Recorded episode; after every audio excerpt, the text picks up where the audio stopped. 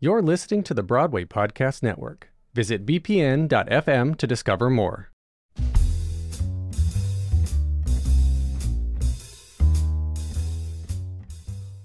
You're listening to Smashed from The Ensemblist, the only podcast that shows you Broadway from the inside out. I'm Aaron Albano. And I'm Mo Brady. A studio executive has no beliefs. That's the way of the studio system. Welcome back, listeners, to our tongue in cheek recap of what is television's most detailed depiction of the theater industry. And yes, we're still talking about the NBC series that aired from 2012 to 2013. Smash was also an incredible glimpse at the theater community in the early 2010s, as many of the show's writers, actors, and dancers were played by real Broadway performers with real Broadway cred. But we wanted to go back in time to see how the show has weathered. The show famously didn't land with a wide audience, but can rewatching the series help us understand why? So let's dive in and talk about Season 1, Episode 10, Understudy. Aaron, give us the stats. Happy to, Mo. Understudy premiered on April 9th, 2012. It was written by Jerome Hairston and directed by Adam Dernstein. The viewership dipped yet again from the previous week, premiering to an audience of 5.99 million viewers. Songs this week featured one cover of Kelly Clarkson's Breakaway and two original songs by Marc Shaiman and Scott Wittman. A sort of reprise of Marilyn's very first song in the series, but this time Katharine McPhee singing Never Give All the Heart, and a new song featuring stand in Christian Borle called Don't Say Yes Until I Finish Talking. And hit us with that synopsis, Mo. Bam, like a bomb shell. All right. the episode opens with a room of cast, creatives, and investors waiting to start a reading of the bombshell script. Waiting, that is, on Hollywood star Rebecca Duvall, who misses playing Marilyn in the reading because she's stuck in Cuba. In Rebecca's absence, Tom, Julia, and Derek come to Karen, telling her that they want her to understudy Marilyn.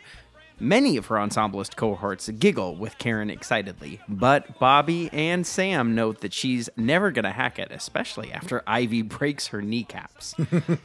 now, Ivy is furious that Karen has been given the job, even though Derek tells her that her outburst at Heaven on Earth means that he can't even hire her for the chorus. Derek verbally assaults Karen in rehearsal, which causes Bobby and Jessica to place bets on whether Karen will cry. But later at her apartment, Ivy shows a moment of kindness and advises Derek that the only directors that were ever successful with Marilyn were the ones who babied her. She continues her rebranding campaign, joining Karen and the ensemblists of Bombshell for apple Appletinis after rehearsal, and bringing her once rival a pair of Monroe inspired sunglasses. Back at rehearsal, Derek calls the cast to run the Zanuck number about Darryl R. Zanuck, producer of All About Eve. When Derek asks, Where is Zanuck? Tom replies, You don't want to know, but I'm standing in today. The Steam Room inspired number is performed full out by Manuel Herrera, Curtis Holbrook, Keith Cole, Spencer Liff, Leslie Odom Jr., J. Manuel Santos, Philip Spaeth, and Wesley Taylor. One run through, though, seems to be good enough, as Derek gives no notes and quickly moves on to Karen to guide her with kindness. When Rebecca Duvall's return from Cuba becomes imminent, Derek shows up at Karen's apartment to thank her for her good work. Not only that, he apologizes to Karen for his behavior back in the pilot episode. But when Karen's boyfriend Dev sees Derek walking out of their building, the two men get into a sidewalk fist fight. Dev floats the idea that she quit the show in order to avoid Derek, but she argues back, telling Dev, Marilyn is everything I came to this city to do, everything I want to be. She goes to rehearsal next day, covering the role of Marilyn until Rebecca Duvall shows, played by real life star Uma Thurman. In other news, Frank is still MIA after learning that Julia cheated on him with Michael Swift.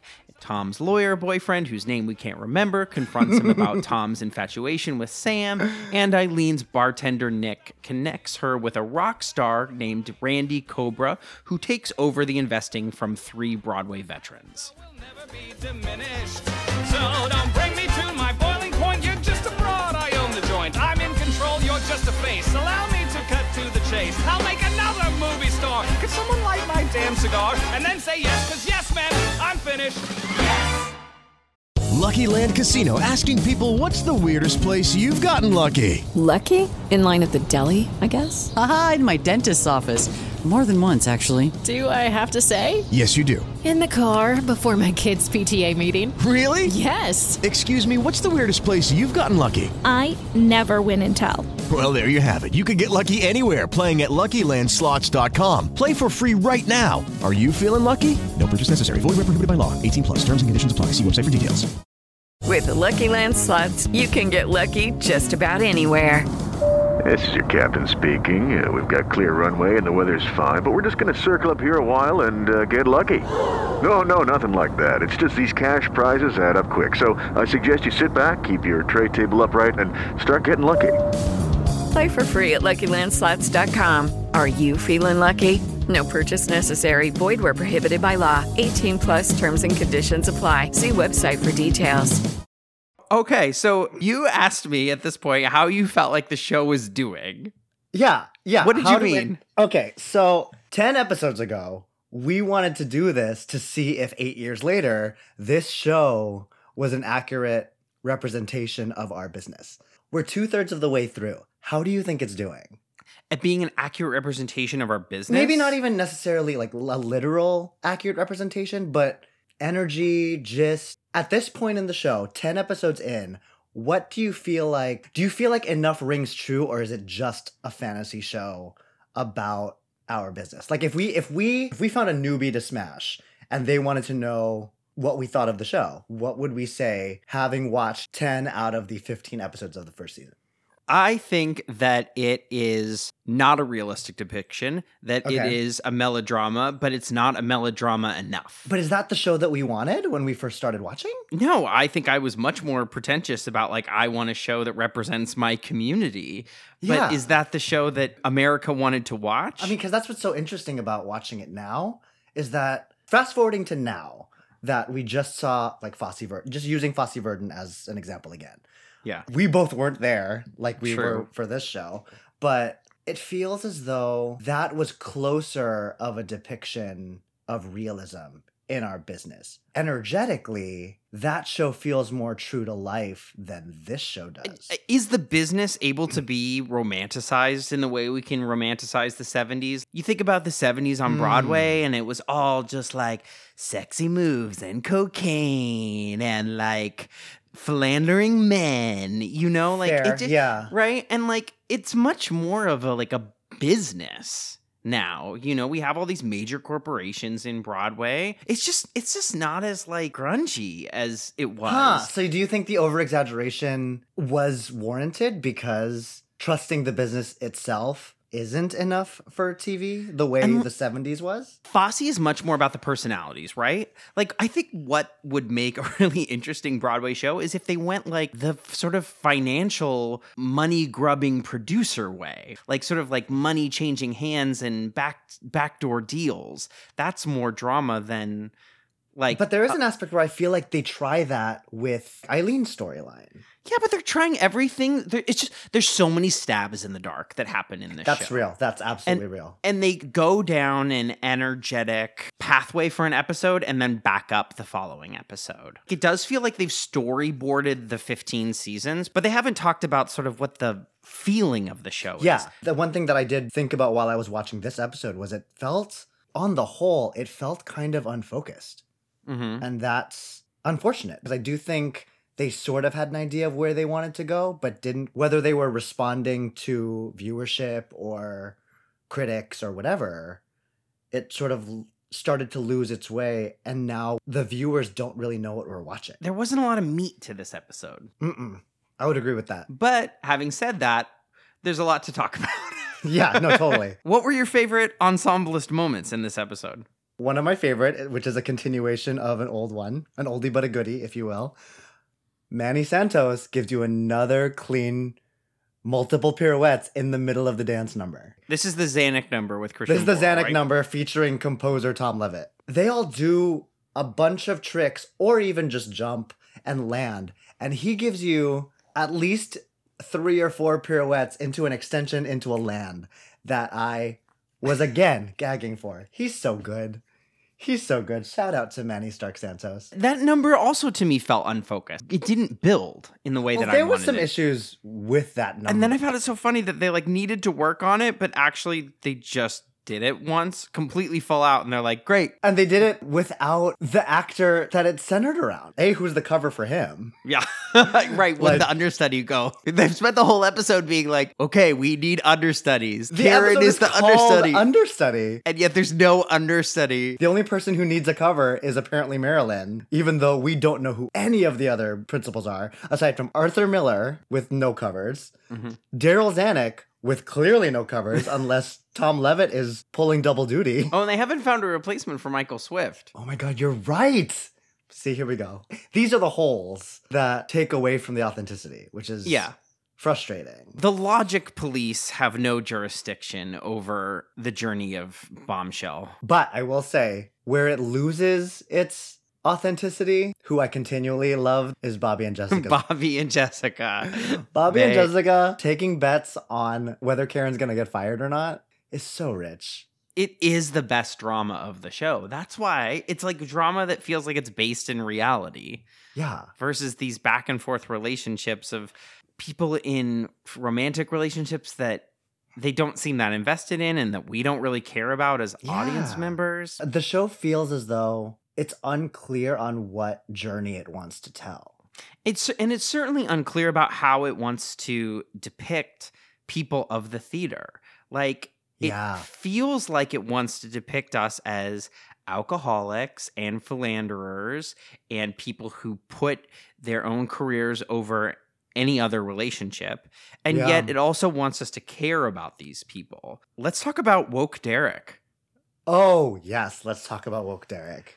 Let's talk about Derek apologizing to Karen for his um improper behavior.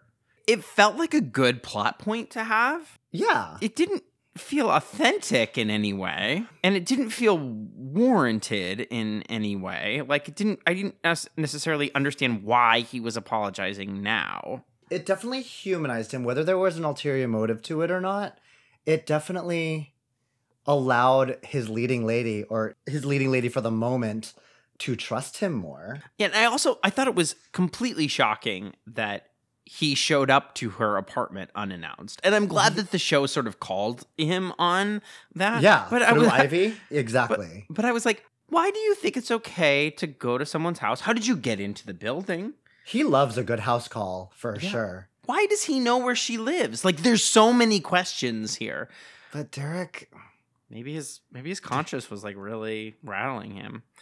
or it was more calculated than I'm giving him credit for. Yeah, yeah, but then like shouldn't the show let us in on that? It doesn't seem calculated. It just seemed like a reason for Dev to catch him coming out of the building so we could have another fist fight. It's a lot many- of unnecessary action. And hey, Dev isn't part of the business. Maybe this is the passions of not of of non-industry spouses. I don't know. And the more that the show goes on, the more we see how nobody cares about what's going on with Dev. Like all of the stuff at City Hall, you're like, who what why does this matter? And if you're trying to make some sort of parallel between what's going on at City Hall and what's going on in theater, like theater is politics, That parallel got lost. And as his storyline progresses, it just feels more and more forced, which makes me feel like they're just falling apart for no reason. And I can't help but wonder is this because every relationship we've seen on the show that is between someone in the industry and someone not in the industry is going south. Oh yeah, that is definitely a, an opinion of Smash is that people in the theater cannot have relationships with people outside of the theater because it's showing it time and again. Yeah. Okay, so let's talk about Rebecca Duvall. She's a movie star who has never done live theater. Now, I did some research as I want to do. Yes. Do movie stars who have never done live theater star in musicals? And the answer is mostly not. We see stars in revivals. We see Jake Mhm. Gyllenhaal in Sunday in the Park with George. We see Jennifer Hudson in The Color Purple, Neil Patrick Mhm. Harris in Hedwig. Um, Michelle Williams in Cabaret, right? We see we see them where they don't have to develop the show; they come into a show that already works, right? Yes. And when we see a movie star who has never done live theater, it's often somebody that like has I don't know, is it theater cred? The only people I could think about in the last 10 years were Josh Groban in The Great Comet, George Takei in Allegiance, and Zachary Levi in First Date. Hmm. Those are the only three sort of movie stars, and Josh Groban is not a movie star, but But he's a but he's a star. He's a celebrity. who had basically no quote unquote theater cred and came in and starred in a Broadway musical. Did first date happen before or after She Loves Me? Oh, before. Oh, okay. Okay. So this was when he was. This was when Zachary Levi was like famous for Chuck and Yeah. Tangled, I think. So we knew Ah, he yes. could sing because of Tangled. because of Tangled, Mhm. right? Um, and George Takei did he? He didn't sing in Allegiance, right? He sort of sang in Allegiance. He yeah. diet sang, right? And, Yes. and and Josh Groban, we knew he could sing. We knew he's a singer. Yes. Right. So this idea that they're pegging this entire musical around this movie star who has never done live theater before to play man, it just feels like the the most far-fetched part in a lot I of feel like it's more common in plays. Sure. Tons of plays. Sure. Yeah. Yeah. Everything at Roundabout has a celebrity in it, right? Yeah. And so I think it's twofold. A, she's a movie star who has never done live theater. And B, I think it's safe to assume through that sentence, she's also a movie star who's never done a musical. Would the show have been better if they would have made the character a recording artist who had never done a musical? Because then they get more songs. They get to come in. Jennifer Hudson comes in. She sings the songs. I mean, she kills it, right? Yeah. Then we get, yeah, the idea that it's this movie star, this like, man, I don't know. I mean, She but the whole the whole reason for them to cast a non-singer, quote unquote, non-live theater person is that she can't hack it and her understudy has to go on at the end of the day. Or or or that's the risk that we're at this point supposed to believe in. Correct? Yeah, but the show isn't showing us that we are supposed to be concerned about the viability of Re- Rebecca Duvall to play Marilyn. The only thing that we're supposed to know about Rebecca Duvall is that she's famous and both Ivy Lynn and Karen Cartwright are not famous. Yes. Celebrity will sell tickets, but at what cost, Aaron Albano? At what cost?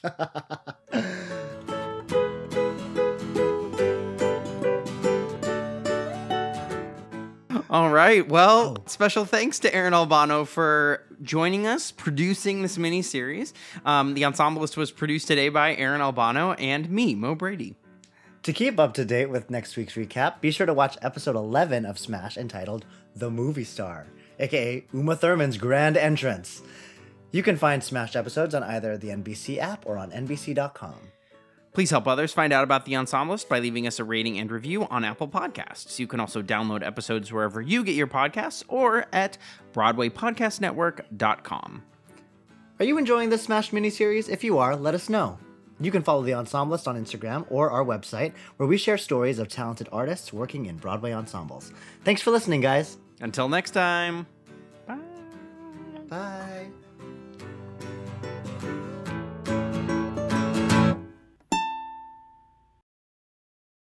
Hey, it's Leslie Odom Jr. here on the Broadway Podcast Network to tell you about the Rise Theater Directory, a program of Maestro Music. Rise is a national online resource designed to connect and empower backstage and administrative and creative theater professionals from underrepresented backgrounds. If you work or aspire to work in the theater community, this can help you find your next project. And if you hire theater professionals, search the Rise Theater Directory to find your next team. Create your profile now and get more information by visiting risetheater.org. That's theater with an R E R I S E T H E A T R E dot org because only together we rise. With the Lucky Land slots, you can get lucky just about anywhere. This is your captain speaking. Uh, we've got clear runway and the weather's fine, but we're just going to circle up here a while and uh, get lucky. No, no, nothing like that. It's just these cash prizes add up quick. So I suggest you sit back, keep your tray table upright, and start getting lucky. Play for free at LuckyLandSlots.com. Are you feeling lucky? No purchase necessary. Void where prohibited by law. 18 plus terms and conditions apply. See website for details.